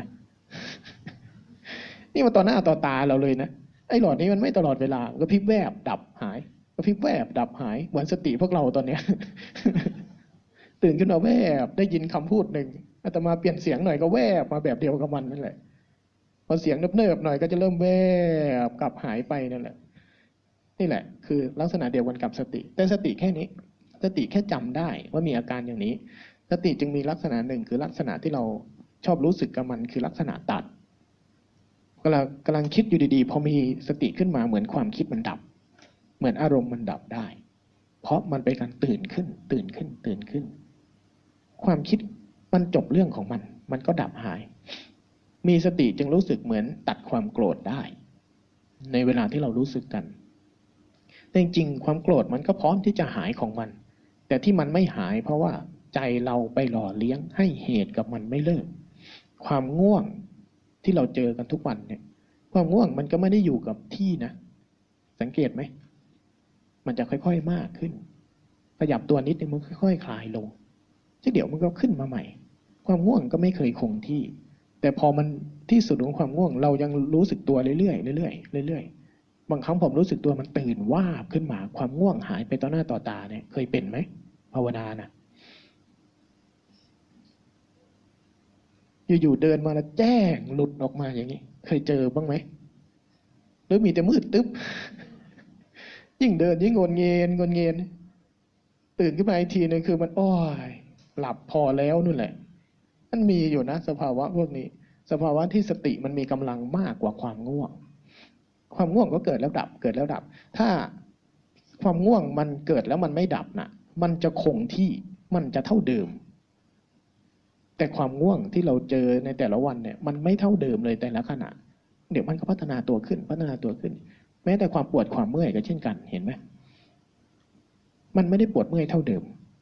เดี๋ยวมันจะมากขึ้นมากขึ้นมากขึ้น พอเราเปลี่ยนทางกายวาบหนึ่ง มันจะน้อยลงน้อยลงน้อยลงน้อยลง นั่นคือธรรมชาติที่เรียกว่าไตรลักษณ์ ไม่มีอะไรคงที่ สติเองอยู่ภายใต้ธรรมชาติของธรรมชุดของธรรมชาติที่เรียกว่าไตรลักษณ์เช่นกัน สติจึงเกิดแล้วดับ เกิดแล้วดับ เกิดแล้วดับ แต่ทำยังไงให้เกิดบ่อยทำยังไงให้เกิดบ่อย ก็สร้างความคุ้นชินให้เขาบ่อยๆนี่แหละคือสิ่งที่เรียกว่าภาวนา สิ่งที่เรียกว่าเราสิ่งที่เราต้องฝึกคือเรื่องนี้ทำให้บ่อย เพื่อให้ธรรมชาติตัวนี้เกิดได้บ่อย ในสติเบื้องต้นเขาจึงใช้คำว่าปะชานาติ ในบทสวดทที่เราสวดปะชานาติคือสิ่งที่เราต้องมีเจตนาด้วย เจตนาพาให้ใจมันสัมผัส การเคลื่อนการไหว เจตนาที่จะพาให้ใจมันสัมผัส การยกมือ การสร้างจังหวะ การเดิน และเท้าพื้นอาการที่กำลังเกิดปัจจุบันเนี่ยต้องมีเบื้องต้นพาใจเราสัมผัสปัชานาติมันคือการที่รับรู้รับสัมผัสได้ รับรู้ได้จริง ๆ สัมผัสได้จริง ๆ ว่าสิ่งนี้กำลังเป็นสิ่งนี้ ing ภาษาอังกฤษที่มันกำกับไว้ว่า ing มันกำลังเป็นอยู่นะ มันกำลังเป็นอยู่นะ ในภาษาปริยัติมันกำกับด้วยคำว่าติคำว่าติมันเป็น verb เป็น verb ตัวหนึ่ง ที่บ่งบอกถึงปัจจุบันขณะ เช่นเดียวกับภาษาอังกฤษที่ใส่ ing มันบ่งบอกถึงปัจจุบันขณะพาใจสัมผัสสิ สัมผัสสิ สัมผัสสิ นี่คือปัจชานาติ จึงต้องมีเจตนาเบื้องต้นเพิ่งตีห้าแต่มาอุตส่าห์เย็นเยอะตั้งนาน หันไปดูนาฬิกาแล้ว โอ้ยเพิ่งตีห้าอาจารย์โยนไม้เร็วจัง ก็เลยอ้อมโลกอ้อมจักรวาลไปเรื่อยๆ หันพูดไปตั้งเยอะหันไปดูพุ่งตีห้ากว่าๆเหมือนเดิมอยู่เลย สตินะคือแค่นี้แค่นี้ ปัจชานาติตัวที่หนึ่งเลย มีเจตนาพาใจเราตื่นออกจากสิ่งเดิมๆทำไมต้องตื่นออกจากความคิดทำไมต้องตื่นออกจากสิ่งเดิมๆม่านของความคิด ม่านของอารมณ์ ม่านของความง่วง คือฝั่งตรงข้ามกับปัจชานาติ คือสิ่งที่เรียกว่านิวรณ์เห็นไหมเวลามันง่วงขึ้นมานะ่ะกายนั่งอยู่มันไม่ค่อยรู้นะเดินอยู่มันยังไม่ค่อยรู้ตัวเลยว่าเดินอยู่ ใช่ไหม มันมีแต่ม่านดำๆครอบคลุมใจเรา นั่นแหละคือสิ่งที่เรียกว่านิวรณ์สิ่งที่เรียกว่าอุปสรรคถ้าไอ้ส่วนนี้ไม่เกิดเกิดแต่ส่วนที่มันเป็นเหตุของสติล่ะ จะเป็นยังไง โอ้ยสามชั่วโมงก็บรรลุธรรมแล้วงั้นนะจริงๆนะเจ็ดวันก็บรรลุธรรมได้แล้ว ถ้าส่วนที่มันเป็นตรงกันข้ามไม่เกิดเนี่ย เดินเมื่อไหร่ก็โอ้สัมผัสได้เต็มๆเลยว่าตอนนี้กายกำลังเคลื่อนกำลังไหวเป็นยังไง ใจกำลังเผลอนึกเผลอคิดเห็นเต็มๆทั้งวันเนี่ย เจ็ดวันก็บรรลุธรรมแล้วถ้าเป็นแบบนั้น แต่มันจะมีอุปสรรคฝั่งตรงข้ามเสมอ ตรงข้ามคือส่วนที่เป็นนิวรณ์เนี่ยมันเหมือนอะไรล่ะ เสื้อผ้าใหม่ๆเหมือนสนิม เหมือนเหล็กกับสนิม เหมือนน้ำกับขี้ผง มันไม่มีอะไรบริสุทธิ์ตลอดเวลา มันจะมีฝั่งตรงข้ามที่เป็นมนทินของมันเสมอ นี่คือธรรมชาติอย่างหนึ่ง การภาวนาก็เหมือนกัน สิ่งที่เป็นตรงกันข้ามกับปัจชานาติ คือสิ่งที่เรียกว่านิวรณ์คือ ความคุ้นชินธรรมชาติของกิเลสตัณหา มันพยายามที่จะเจอธรรมชาติที่กำลังเกิดขึ้น มันจะมันจะพยายามยึดพื้นที่คืนของมัน หน้าที่เราจึงต้องสติเบื้องต้นจึงต้องมีเจตนา มีเจตนาที่จะพาใจเราสัมผัส สัมผัสรับรู้ สัมผัสรับรู้ถึงอาการที่กำลังเกิด เราผูกไว้กับเครื่องมือ เครื่องมือที่เป็นรูปแบบ อะไรที่มันเป็นรูปเป็นแบบ จิตมันจำง่าย จิตมันจำง่าย จึงเป็นเครื่องมือเบื้องต้นของสายของวิธีการ เพื่อสร้างความคุ้นชินให้กับธรรมชาติรู้ตัวนั้น ตัวที่เรียกว่าสติ แค่นี้เองในเรื่องของสติ ให้มันจำได้บ่อยๆให้มันจำสิ่งเหล่านี้ได้บ่อยๆความเพียรเบื้องต้นจึงกลายเป็นการฝืน พามันออกมา พามันออกมาจำได้ให้ได้บ่อยๆสิ่งที่เป็นปัญหานิวรณ์อะไรก็ตามที่มันขัดขวางไม่ให้ใจเราสัมผัสสิ่งที่เกิดขึ้นได้เนี่ย นั่นคืออุปสรรคของมัน ความเบื่อความขี้เกียจความอึดอัดอะไรทั้งหลายที่มันจะเกิดขึ้นแน่ๆและจะอยู่กับเราไปอีกนาน เมื่อไหร่จะหายง่วง เมื่อไหร่จะหายคิดอีกนาน บอกได้เลยว่าอีกนาน คุณไม่คิดฟุ้งซ่านแล้ว ใจไม่คิดฟุ้งซ่านแล้ว แสดงว่าคุณเป็นพระอนาคามีนั่นแหละ นั่งยกมือแล้วไม่ง่วงแล้ว ใจสบาย ตื่นตลอดเวลา คุณไม่เป็นอนาคามีก็เป็นอรหันต์นั่นแหละมันถึงจะหายแต่ถ้าคุณยังไม่ถึงนะ มันก็ยังมีช่วงขึ้นช่วงลงของมัน ช่วงไหนสติสมาธิมีกำลังมันก็ตื่นว่าตาหูแจ้งไปหมด ช่วงไหนกำลังสมาธิกำลังสติสมาธิลดลง นั่งยกมือมันก็ซึมได้บ้างเหมือนกันธรรมชาติของมัน แต่สิ่งที่จะเกิดขึ้นในระหว่างทาง ความเชี่ยวชาญต่อ ในบทสวดเมื่อกี้เขาจะกล่าวว่า เห็นเหตุเกิดในธรรมนั้นบ้าง เห็นความดับไปในธรรมนั้นบ้าง เห็นการเกิดขึ้นและดับไปในธรรมนั้นบ้าง ความเชี่ยวชาญ ความเชี่ยวชาญในการที่จะเห็นความเกิดเกิด ความเกิดขึ้นของความคิด ความเชี่ยวชาญที่จะออกจากความคิด ความเชี่ยวชาญที่เห็นความเกิด ขึ้นของความง่วง การเชี่ยวชาญที่จะออกจากความง่วง มันจะเกิดทักษะนี้ขึ้น ทักษะนี้ขึ้น ทีนี้สตินะ่ะสารตั้งต้นของภาวนา สารตั้งต้นของกระบวนการนี้คือตัวสติ คือไอ้ธรรมชาติรู้ธรรมชาติที่สัมผัสได้เนี่ยเป็นสติตัวที่หนึ่งการมีเจตนา เราจึงต้องเจตนาก่อน เจตนาก่อน ใส่ใจ เจตนา คือสิ่งที่เรียกว่าความเพียรขันติเป็นสิ่งที่หนุน ความอดทน ฝ่าอารมณ์ ยังไม่สมยอม ยังไม่ต้าน คือสิ่งที่หนุนเรื่องความเพียร วิริยะ ความเพียรอุตสาหะ ที่จะฝ่าฟันกับนิวรณ์พาใจตื่นจากความคิดมาสัมผัสเองสิ่งที่กำลังเคลื่อนกำลังไหวให้ได้บ่อยๆ นี่คือตัวที่หนึ่ง เมื่อมันพัฒนาได้มันจะเป็นยังไง สติ เขาใช้ไว้สามคำในสติปัฏฐานสูตรนะพุทธเจ้าสังเคราะห์ความรู้พระองค์ขึ้นเป็นสติปัฏฐานสูตรเนี่ยครอบคลุมทั้งหมดจริงๆนะในวิธีภาวนา ตื่น ขยับตัวใหม่ เปลี่ยนจังหวะหน่อย เปลี่ยนท่านั่งหน่อยใครนั่งคันสมาธิเปลี่ยนท่า เปลี่ยนท่าออก สนิมของใจคือนันทิหลาคะ ความเพลิน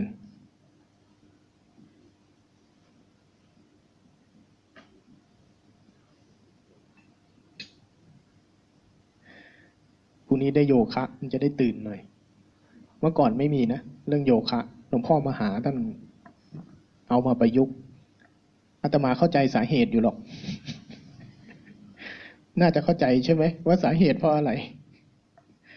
พอนานๆเข้ามันจะเริ่มซึมประมาณตีสามตีสี่ตีห้าจะเริ่มซึม รอบของร่างกายมัน ในสติเขากล่าวถึงพัฒนาการของสติสมาธิอุเบกขา ในภาษาปริยัติที่เราจะจะสวดเจอเนี่ยเมื่อมันรู้สึกตัว เมื่อมันตื่นออกจากความคิดสัมผัสอาการเคลื่อนอาการไหวทางกายทางใจได้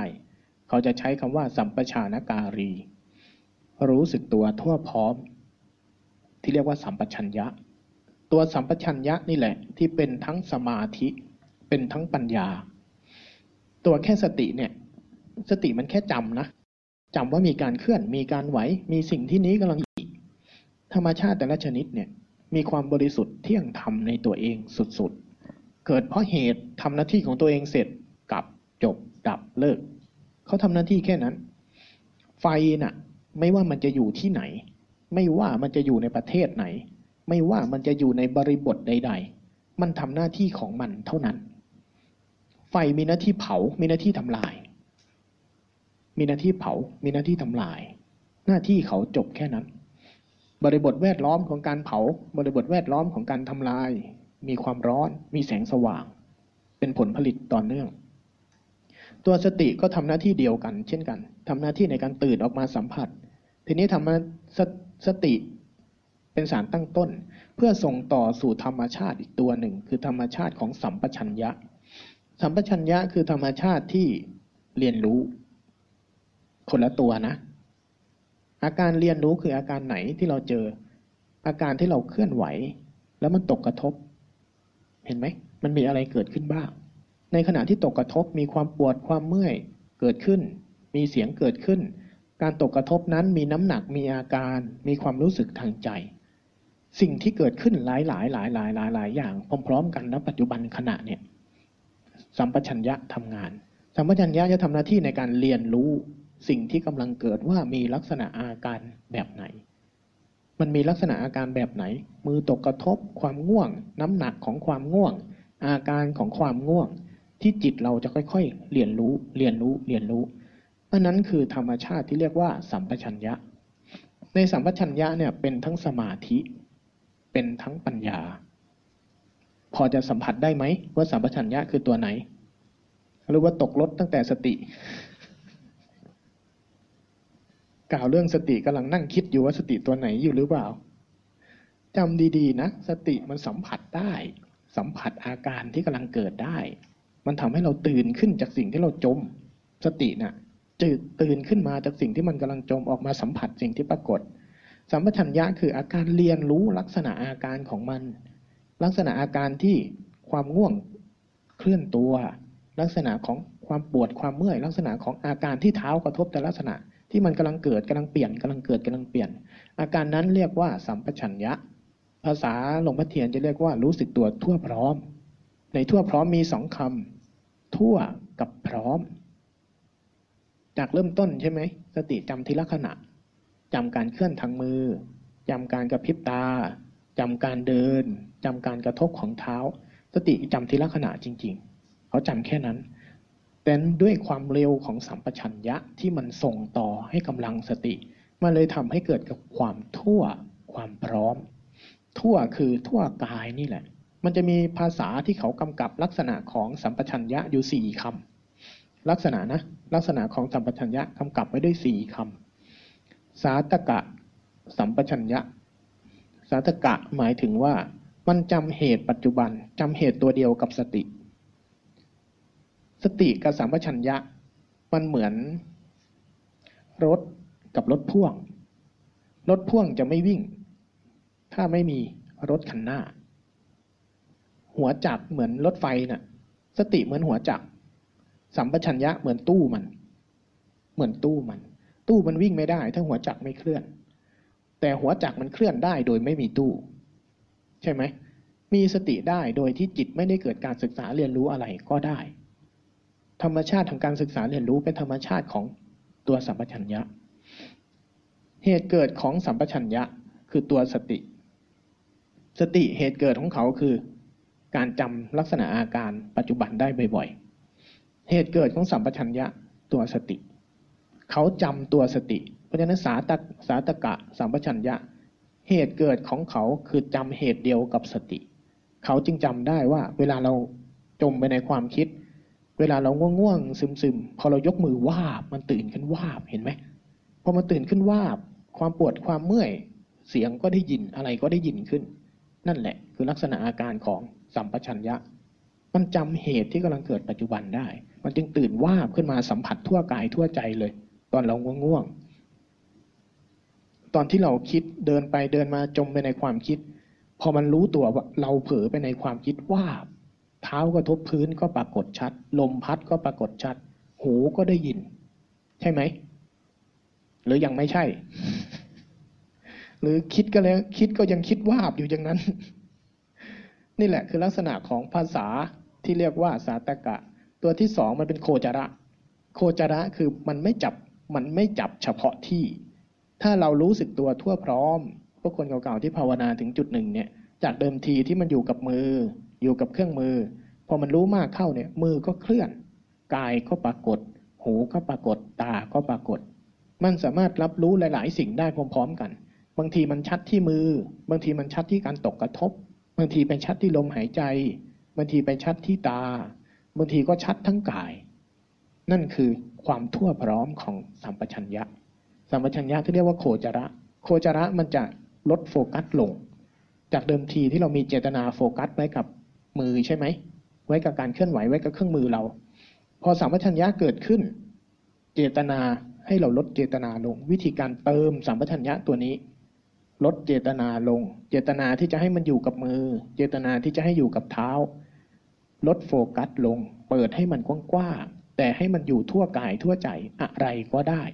ไม่ต้องเป็นคนเลือก ให้ธรรมชาติตัวนี้เขาเลือก เขาจะเริ่มใครบางครั้งมันก็จิตบางครั้งบางคนเคยทำลมหายใจมา เรามานั่งยกมือ พอมันเริ่มตื่นจากความคิดตื่นจากอารมณ์บางทีลมหายใจชัดที่สุด แต่ลมหายใจกำลังเป็นยังไงอยู่กำลังเคลื่อนกำลังไหวยังไงอยู่ จะปรากฏชัด ปรากฏชัด บางครั้งก็ไปชัดที่เสียงเสียงลมหายใจ บางครั้งชัดที่ เสียงหัวใจด้วยซ้ำหัวใจกำลังเต้น ปรากฏชัดที่สุด นั่นคือโคจระ หน้าที่ของสัมปชัญญะ หน้าที่ของอสิ่งที่กำลังจะเรียกว่าสมาธิ ตัวที่สามคือสัปปายะ สัปปายะเป็นอาการที่มันจะเบาๆ ง่ายๆ ตรงๆ ซื่อๆ ตัวที่เรียกว่ารู้สึกตัวซื่อๆ ซื่อๆ เนี่ยมันคือตัวที่เรียกว่าสัมปชัญญะ สัมปชัญญะ สัปปายะ สัปปายะมันจะเป็นอาการเบา เบา โล่ง ง่าย ตรง ผ่อนคลายสำคัญคือมันผ่อนคลาย ถ้าเรารู้สึกตัวมีสติแต่มันตึงๆ แข็งๆ ทะเลาะกับตัวเอง ทะเลาะกับตา ทะเลาะกับหูนี่ แสดงว่าเรามีสติแต่เป็นสมถะ มีเจตนาบังคับ มีเจตนากำกับมากไป สปายะจะไม่เกิด โคจระจะไม่เกิด สปายะจะไม่เกิด เพราะใจเราไม่เบา ไม่ตื่น ไม่คล่อง ไม่คล่องแคล่วภายใน ใจมันซึมมันทื่อ แสดงว่าสปายะไม่เกิด ตัวที่สี่คืออสัมโมหะ อสัมโมหะเป็นลักษณะตื่นขึ้น ตื่นขึ้น มันเห็นอะไรมันก็ตื่น ตื่นออกจากอันนั้น มันจมไปในความคิด พอมันมีสติมีสัมปชัญญะรู้ตัวขึ้นมา จิตมันจะตื่นออกจากความคิดนั้นกลายมาเป็นรับรู้รับสัมผัสต่อสิ่งที่กำลังเกิด เคยเป็นไหม เดินเดินไปในความคิดเนี่ย พอรู้ตัวขึ้นมา เหมือนกายมันชัด เหมือนจิตมันวางเรื่องนั้นลงได้ เหมือนมันวางอาการนั้นลงกำลังจมจมอยู่กับความง่วงพอรู้ตัวขึ้นมามันวืบขึ้นมา ปัจจุบันมันสดชื่นสดใสเนี่ยเป็นไหมถามแล้วเนี่ยกำลังถามอยู่ว่าเป็นไหม นี่คือสติสัมปชัญญะ ถ้าเราภาวนายังไม่เจออาการนี้แสดงว่าเราพลาดบางเรื่อง แสดงว่าเราพลาดบางเรื่อง เพราะว่า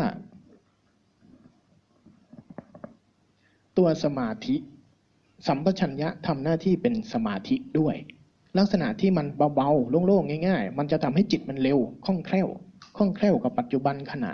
ปัจจุบันที่กำลังมีสิ่งนู้นเกิดสิ่งนี้เกิดมันกลายเป็นทั่วพร้อม และมันจะตื่นขึ้นจากอารมณ์ ตื่นขึ้นจากสิ่งที่มันกำลังจม ตื่นขึ้นจากสิ่งที่มันกำลังเจือเข้าไป นี่คือลักษณะหนึ่งที่เรารู้สึกว่ามีสติแล้วตัดความคิดได้ มีสติแล้วตัดความโกรธได้ ที่เป็นที่มาที่ทำให้เราเข้าใจผิด ว่ามันตัดได้ จริง ๆ ไม่ใช่การตัด มันแค่ถอนตัวเองขึ้น จิตมันถอนตัวเองขึ้น อันนี้เป็นสารตั้งต้นของลักษณะของสภาวะที่หลวงพ่อเทียนเรียกว่าปกติ ถ้าจิตมันเคลื่อนเข้าไปสู่ความคิด เคลื่อนเข้าไปสู่การกระทำเคลื่อนเข้าไปสู่การจัดการ เคลื่อนเข้าไปสู่อารมณ์ แล้วมีสติมันก็ยังโดดข้ามมาจัดการมาเกาะมาแน่นมาสัมผัสไอ้นู่นไอ้นี่ให้ให้มั่นคงเนี่ย สมาธิที่เกิดขึ้นจะเป็นสมถะ มันจะเป็นสมถะมันจะตึงๆ แน่นๆ มันจะไม่สามารถสัมผัสรับรู้ทั่วกายทั่วใจแล้วไม่คล่องแคล่วไม่ผ่องใสจากข้างในมันจะไม่ตื่นขึ้น ถ้ามันไม่ตื่นขึ้น ลักษณะหนึ่งที่ครูบาอาจารย์ท่านกล่าวถึง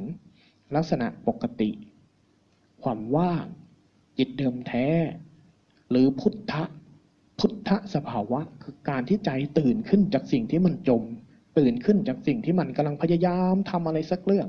ใจเราที่มันพยายามที่จะทำอะไรสักเรื่อง ไม่โดดไปในความคิด มันก็โดดมาเกาะที่กาย โดดไปเกาะสิ่งนั้น โดดไปเกาะอารมณ์นี้ ถีบไอ้นั่นผลักไอ้นี่ มันจะทำสิ่งเหล่านั้นอยู่ตลอด แต่ถ้าสติกับสัมปชัญญะเกิดขึ้นได้ มันเกิดขึ้นได้ แล้วมันเกิดได้ถูกตัวนะ มันจะเหมือนตอนที่เราเดินเดินอยู่ดีๆ แล้วเราก็เผลอไปในความคิดนะ่ะพอเรารู้ตัวหรือมันมีการเอี้ยวตัวว่าบมันตื่นขึ้นวูบขึ้นมานะ่ะ จิตมันจะเบาโล่งง่าย ตื่นตาหูชัดเนี่ยนี่คือลักษณะของพุทธสภาวะที่เริ่มต้น เมื่อใดที่มันแจ่มแจ้ง เมื่อใดที่มันชัดเจนในใจ สัมปชัญญะทำงานได้เต็มตัว จิตมันจะตื่นขึ้น ที่เป็นลักษณะของพุทธผู้รู้ ผู้ตื่น ผู้เบิกบาน จิตมันจะถอยการกระทำทั้งหมดลง ถอนตัวเองออกมาสัมผัส และยังไม่ทำอะไร ที่หลวงพ่อเทียนใช้คำใช้ภาษาเรียกว่าปกติ จิตมันจะถอนมาเป็นปกติ ก่อนที่มันจะเคลื่อน ก่อนที่มันจะคิดก่อนที่มันจะจัดการก่อนที่มันจะทำอะไร มันเป็นปกตินะ สภาวะของมันเดิมแท้น่ะ ภาษานี้บางสายอื่นครูบาอาจารย์ท่านอื่นๆบางทีท่านก็เรียกว่าจิตเดิมแท้ จิตประพัดสอน จิตตั้งต้น จิตที่เป็นจิตเดิม จิตที่เป็นจิตตั้งต้นของมัน มันยังไม่ได้ทำอะไร จิตที่เป็นก้นบึ้งจริง ๆ ของมันนะมันยังไม่ได้ทำอะไรนะ แต่สิ่งทั้งหลายแค่จรมา ความคิดอารมณ์แค่จรมาจากการกระทบผัสสะยตนะ สิ่งเหล่านี้ก็เกิดขึ้นแล้วก็จรผ่านมา แต่ปัญหาคือใจเรานะ่ะชินกับการโดดเข้าไป โดดเข้าไป มันก็เลยวิ่งตามไปด้วย มันก็เลยไปสู่การกระทำทีนี้เมื่อสติเกิดขึ้นมันจำเหตุการณ์เหล่านั้นได้ สัมปชัญญะเกิดขึ้นได้ สมาธิจิตเกิดขึ้นได้ จิตจึงถอนการกระทำแล้วถอยออกมา ถอยออกมา มันสู่สภาวะปกติ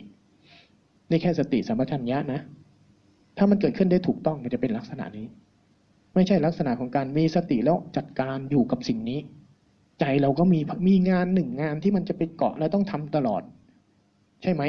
วิธีเราภาวนาเนี่ยเราจะรู้สึกว่าต้องรักษาสติไว้ตลอด ต้องมีสติตลอดเวลา แล้วก็เลยทำสติตลอดเวลา ถูกไหม ความเข้าใจนี้สำคัญนะ ถูกถูกแบบสมถะ ถูกแบบผิดผิดถูกแบบไม่ใช่ของพุทธเจ้า เพราะมันไม่ใช่การตื่นขึ้น ไม่ใช่ลักษณะของสติสมาธิ สมาธิที่มันจะต้องมีการทำตลอดเวลา สมาธิที่จะต้องรักษาสมาธิที่ใจมันจะมีภาระหน้าที่เป็นสมาธิแบบสมถะ เพราะมันมีเรามีเจตนาในนั้น อันนั้นเป็นสมถะ มันจะต้องหน่วงอารมณ์ เหนี่ยวอารมณ์ เรารู้สึกว่าเราจเจริญสติ เรารู้สึกว่าเรารักษาสมาธิแต่ใจเราเหนี่ยวอารมณ์บางอารมณ์ไว้ นั่นเป็นสมถะไม่ใช่วิปัสสนา สมถะมันจะวัดกันที่สมาธิแบบสมถะนะ แยกให้ออกว่าสมถะกับสมาธิคนละอย่าง เข้าใจภาษานี้ไหม สมถะคือความนิ่ง ความนิ่ง ความสงบ สมาธิคือความตั้งมั่น คนละอย่าง ความสงบจิตที่มันสงบอยู่ในอารมณ์เดียวเหนี่ยวตัวเองอยู่ในอารมณ์เดียวน่ะ คือความสงบ คือความนิ่ง สมถะจะวัดกำลังของความนิ่ง วัดกำลังของความต่อเนื่องยาวนาน วัดกำลังของการเกาะอารมณ์ได้นานแค่ไหน นั่นคือสมถะ สมาธิแบบวิปัสสนา วัดกันที่ความเร็ว ความเร็วที่เห็นสภาวะอาการ มันจึงเป็นความตั้งมั่น พอมันเอนเข้าไปในความคิดมันก็รู้เร็วขึ้น มันก็ตื่นออก มันก็ตื่นออก วัดกันที่ความเร็ว วัด มันไม่ได้มีลักษณะอาการที่มันกลายเป็นความนิ่ง ไม่ได้มีลักษณะอาการของอ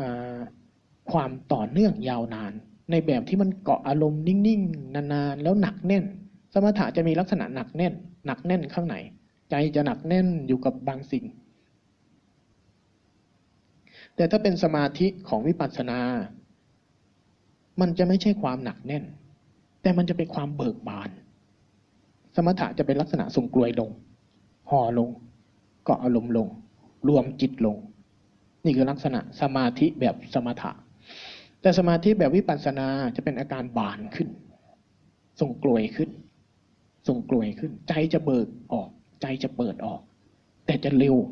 ไว กระชับ สั้น ด้วยความสั้นด้วยความเร็วด้วยความไว มันเลยเหมือนไฟอันนี้ เราเลยรู้สึกว่ามันเป็นลักษณะของการตื่นรู้ ที่ใจมันนิ่งไม่ไปกับอารมณ์ แต่มันจะเหมือนไฟอันนี้ ที่มันเกิดระดับอย่างรวดเร็ว เกิดระดับอย่างรวดเร็ว สมาธิในแบบวิปัสสนาสมาธิในแบบสัมปชัญญะเนี่ยตัวสัปปายะตัวอาสัมโมหะ มันทำให้จิตมันถอนตัวเองจากอารมณ์ได้เร็ว มันเลยกลายเป็นลักษณะที่เราใช้ภาษาเรียกว่าเป็นผู้รู้เป็นผู้ดู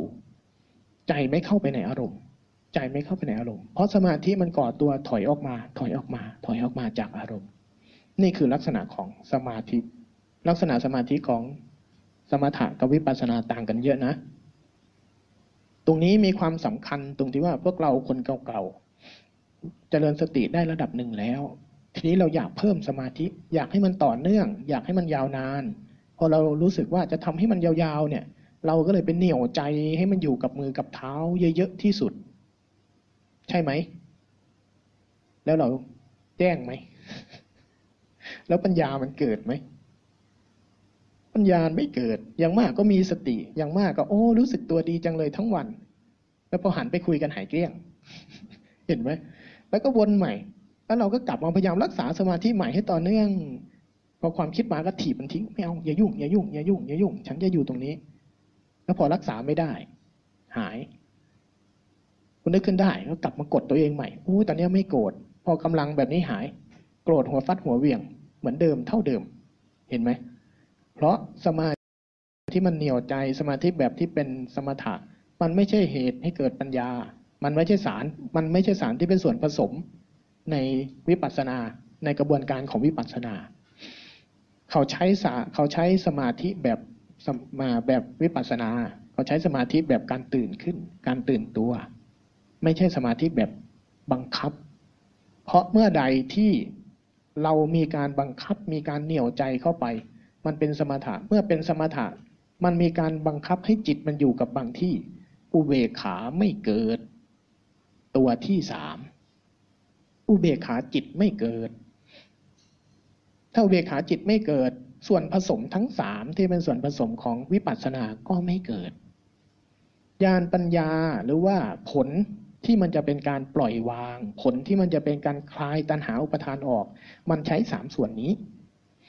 มันใช้สามส่วน แต่ถ้าสมาธิเราเป็นสมถะ เราบังคับให้จิตอยู่นิ่งๆบังคับให้จิตมันเกาะกายเกาะใจนิ่งๆอุเบกขาไม่มี เพราะอุเบกขาเป็นธรรมชาติชนิดหนึ่งที่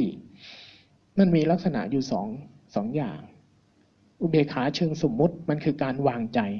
ท่าทีของเราที่จะไม่ตาม ไม่ต้าน อันนี้คือความสำคัญนะ ของตัวอุเบกขา ถ้าเราวางใจไว้ที่การไม่ตาม และการไม่ต้าน อุเบกขาจิตจะเริ่มเกิด ท่าทีของใจของใจต่อสภาวะที่กำลังเกิด มันจะเริ่มเกิด แต่ถ้าเราวางใจไว้ที่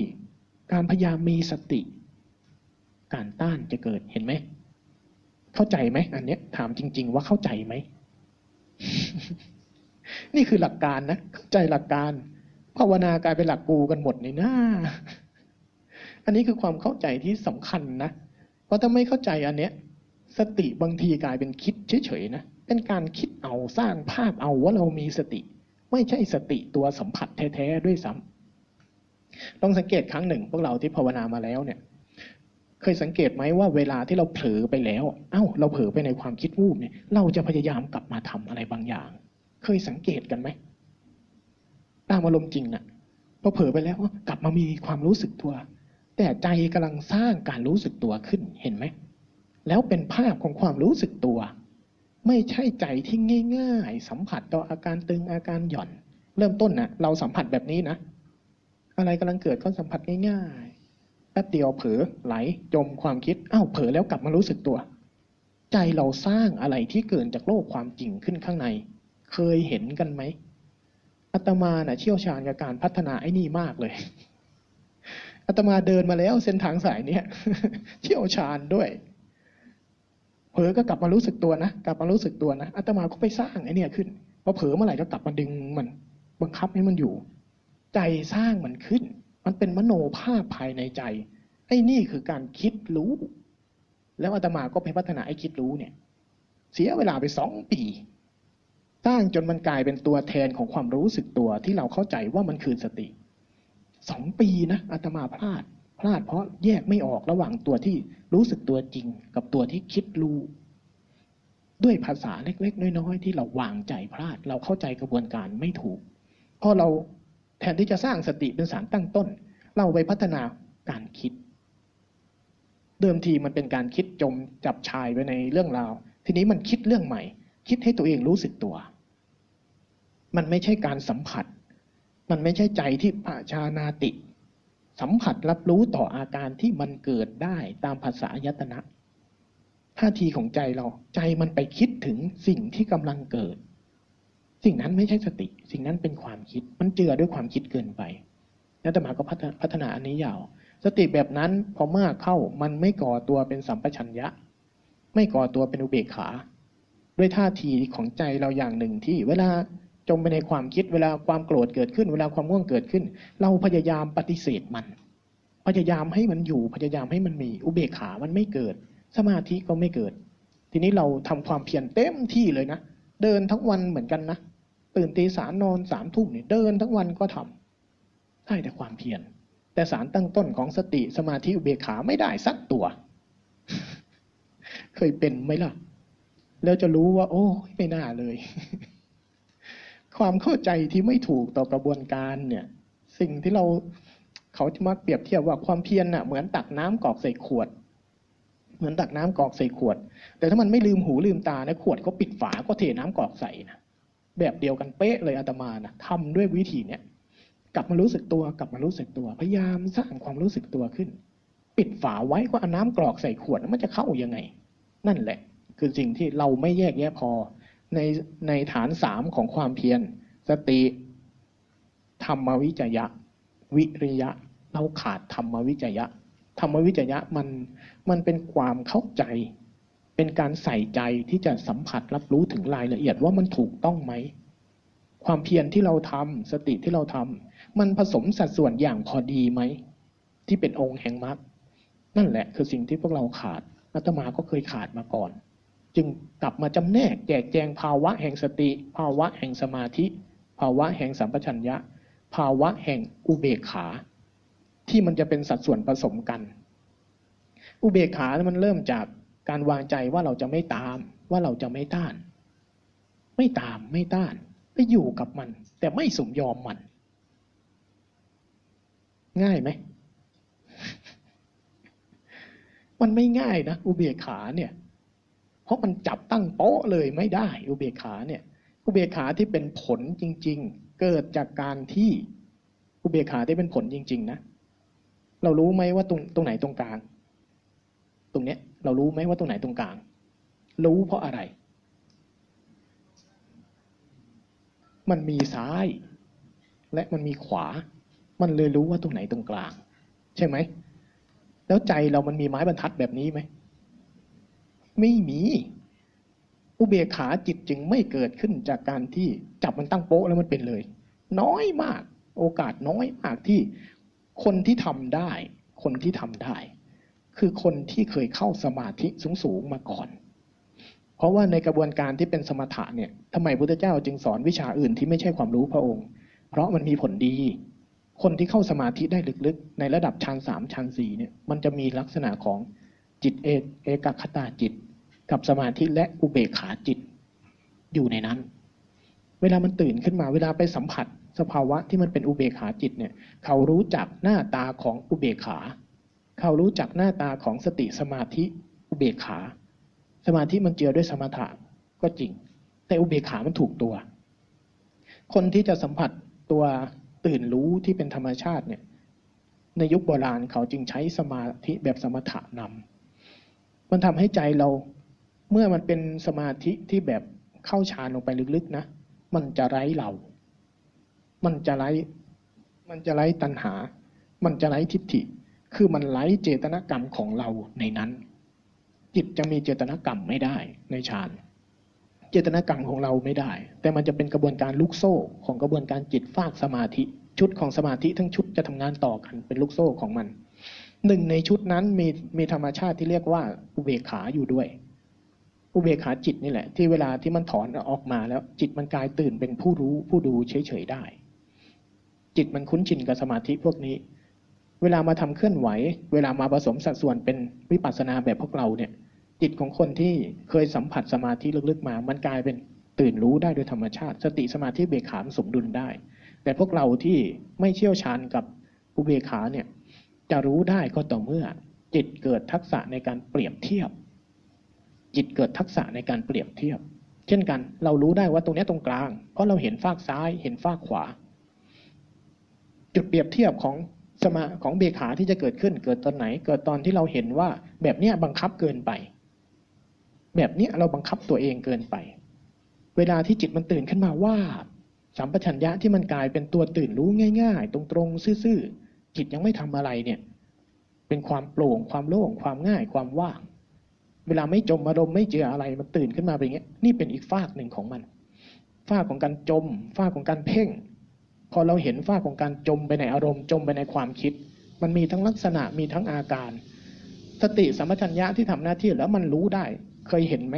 เคยเห็นอาการนี้ไหม เวลาเราจมเข้าไปในความคิด มันมีน้ำหนักมีสภาวะของความคิดที่บีบคั้นในใจเรา จมเข้าไปในความง่วง ลักษณะอาการของความง่วงบีบคั้นในใจเรา นี่คือใจภาคหนึ่งที่ใจกำลังจำลักษณะของอาการจม แล้วเวลามันตื่นขึ้นมาจากสิ่งเหล่านั้น มันตื่นขึ้นมา แล้วเราก็มาเพ่งสัมผัสไว้กับกายนี่ สัมผัสไว้กับกายอยู่กับกายอยู่นิ่งๆ นี่เป็นฟากเพ่งอีกฟากหนึ่ง เมื่อใจรู้จักการเพ่ง เพ่งที่มันเกาะอยู่กับมือจนแน่นจนหนักนี่คือฟากซ้ายฟากของการจมอีกฟากหนึ่งสมมุติเป็นฟากขวา เมื่อมันเห็นทั้งสองฟากมันจะรู้จักอีกอาการหนึ่ง คืออาการที่ไม่ได้จมเข้าไปด้วย อาการที่ไม่ได้มาเกาะตัวเองอยู่แน่นๆด้วย แต่เป็นอาการที่มันอ้าวเผลอไปคิดแล้วตื่นว่าตื่นว่าขึ้นมา ตื่นว่าเข้ามาตรงๆง่าย ๆ ซื่อๆ โดยที่ไม่ได้รีบทำอะไรเลย ที่เรียกว่ารู้สึกตัวทั่วพร้อม เราจะสังเกตได้จังหวะนี้จะเกิดตอนที่เราออกไปนอกรูปแบบ เราอยู่ในเราอยู่ในรูปแบบสักพักหนึ่งเนี่ย บางทีมันจะโดดอยู่สองฝากเนี้ยโดดอยู่สองฝากเนี้ยแล้วพอเราออกไปกินน้ำออกไปเข้าห้องน้ำ บางทีมันเผลอเดินไปเพลินๆจมเข้าไปในความคิดแล้วมันตื่นวาบขึ้นมาอ้าวเผลอตื่นวาบเข้ามา เท้ากระทบพื้นวูบตื่นขึ้นมาวาบ มันจะเป็นอาการตรงๆง่าย ๆ ตาหูภาษาไวมาก เกิดขณะเดียว แป๊บเดียวหายเนี่ยจมเข้าไปในฟากซ้ายฟากขวา ใจจะรู้จักสองอาการ และรู้จักสภาวะอาการตื่นขึ้นมาตรงกลาง ที่เรียกว่าอุเบกขาได้ นี่คือกระบวนการของสิ่งที่พวกเราทำแล้วทำยังไงมันจะรู้จักตัวอุเบกขา มันรู้จักสองฝ้า และรู้ว่าการตื่นขึ้นจากทั้งสองฝ้าอยู่ตรงไหน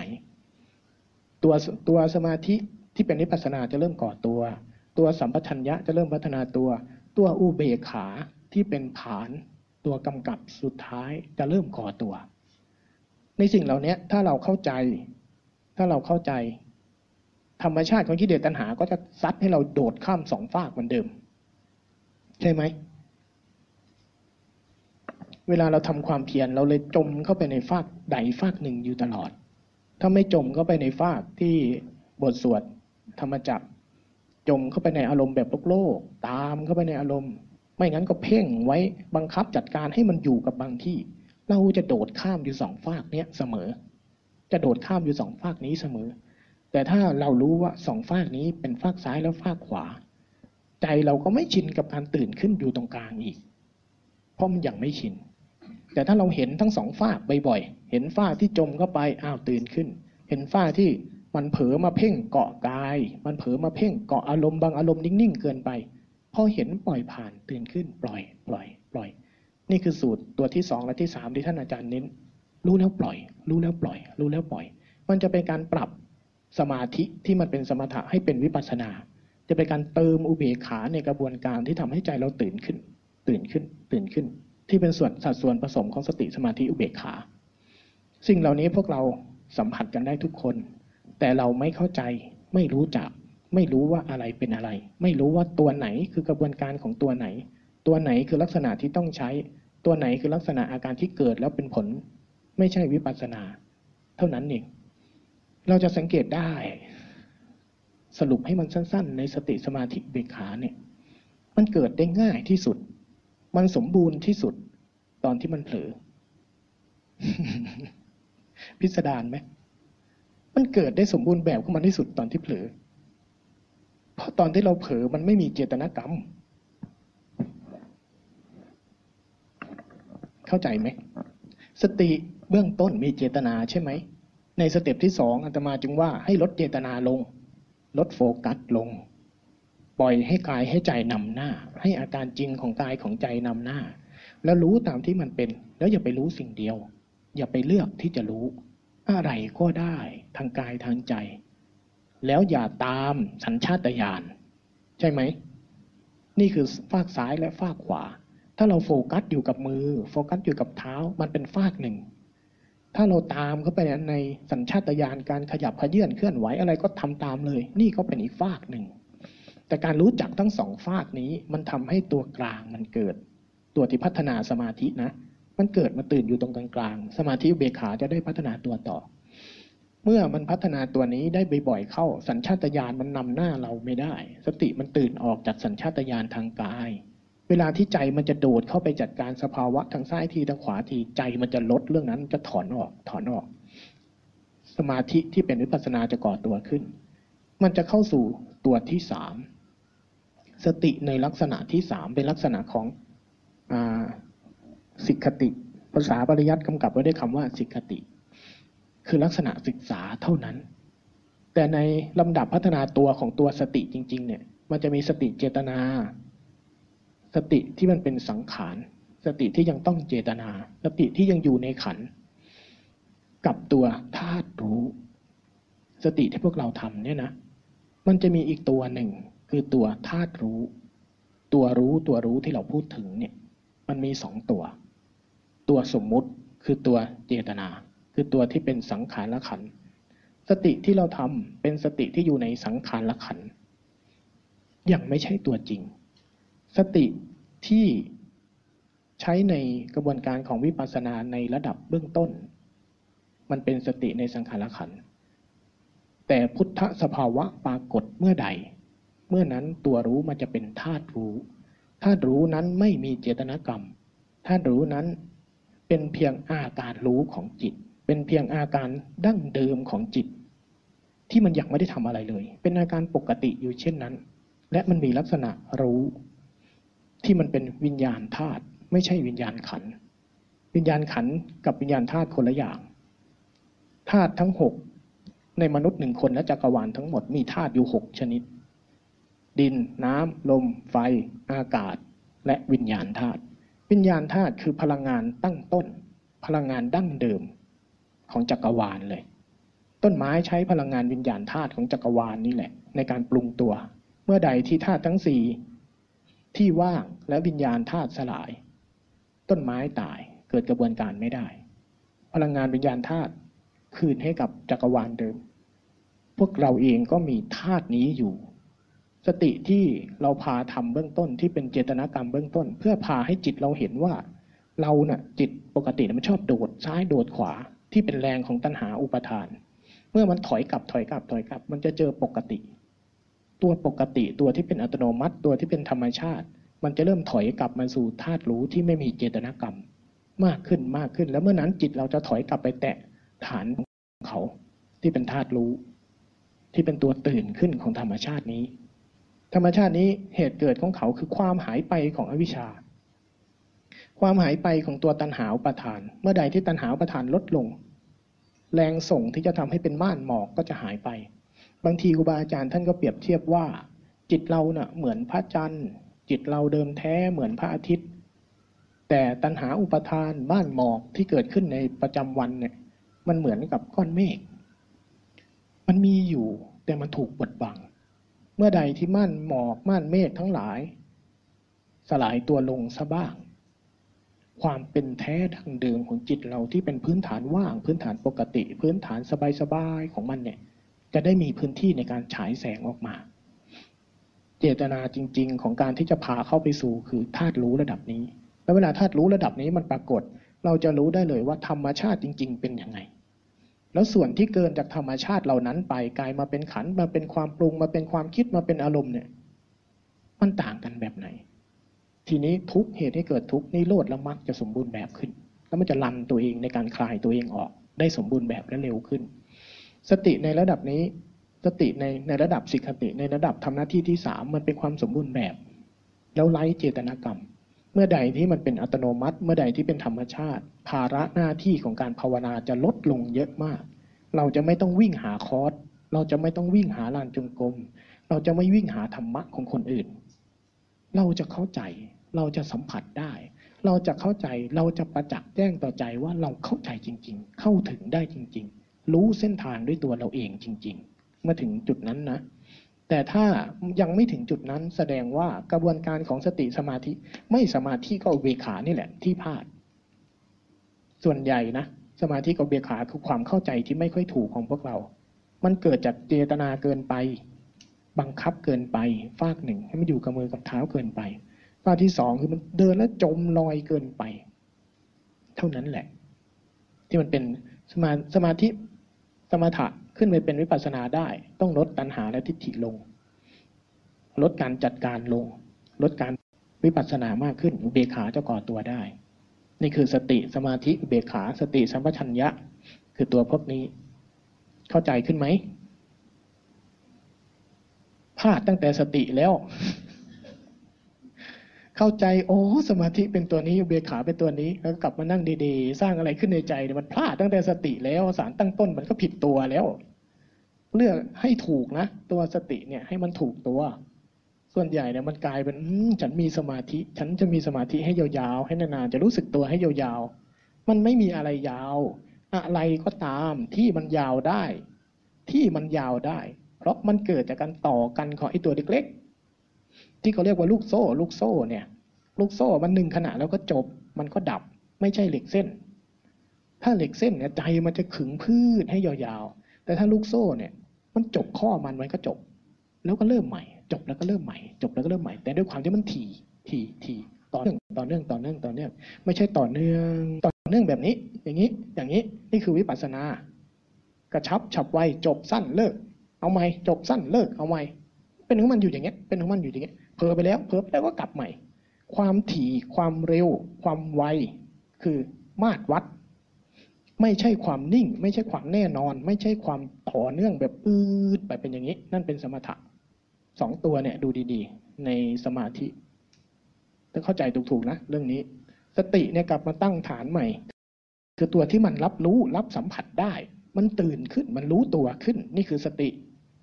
ไม่ใช่สติ มีสติ ไอ้นี่มันนั่งคิด ไม่ใช่สติ ไอ้เนี่ย มีสติตาเบอเบออยู่อย่างเงี้ย นี่ไม่ใช่สติ นี่มันนั่งคิด นั่งคิดว่ามีสติ แบบจำลองไม่ใช่ตัวจริง แยกให้ออกแล้วมันจะพัฒนาได้ถูกนะงั้นวันนี้อาตมาเอาแค่นี้นะจเจริญพรสาธุทุกคนทุกท่าน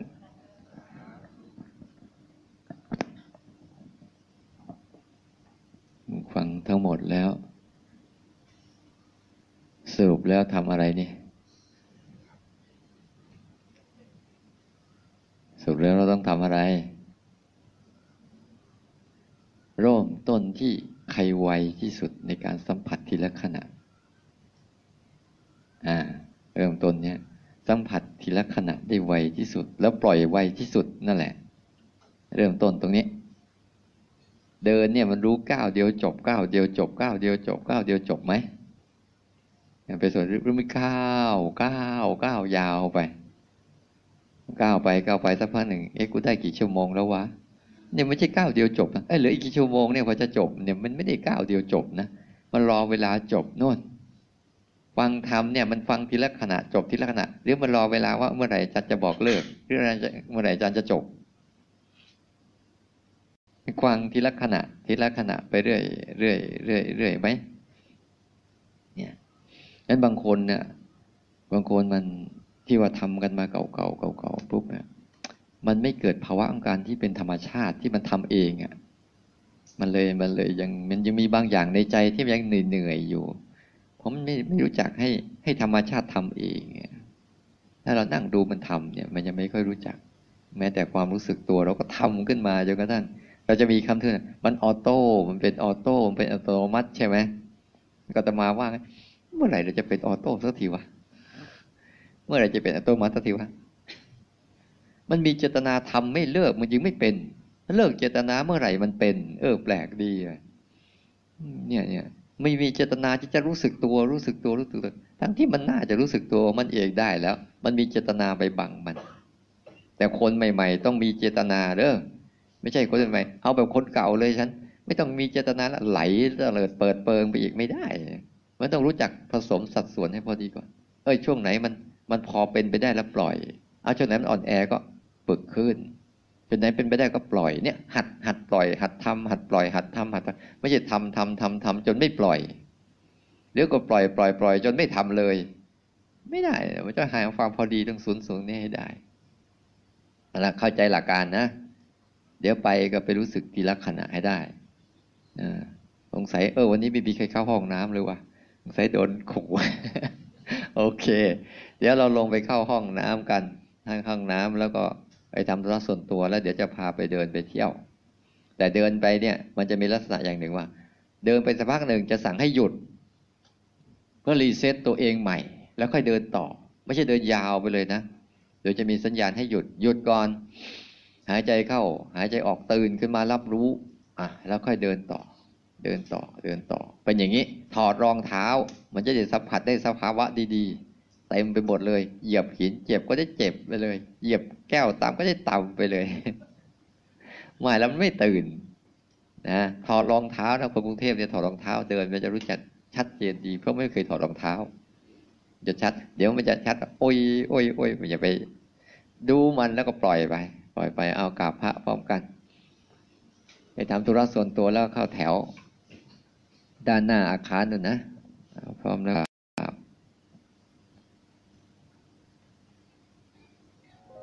กราบ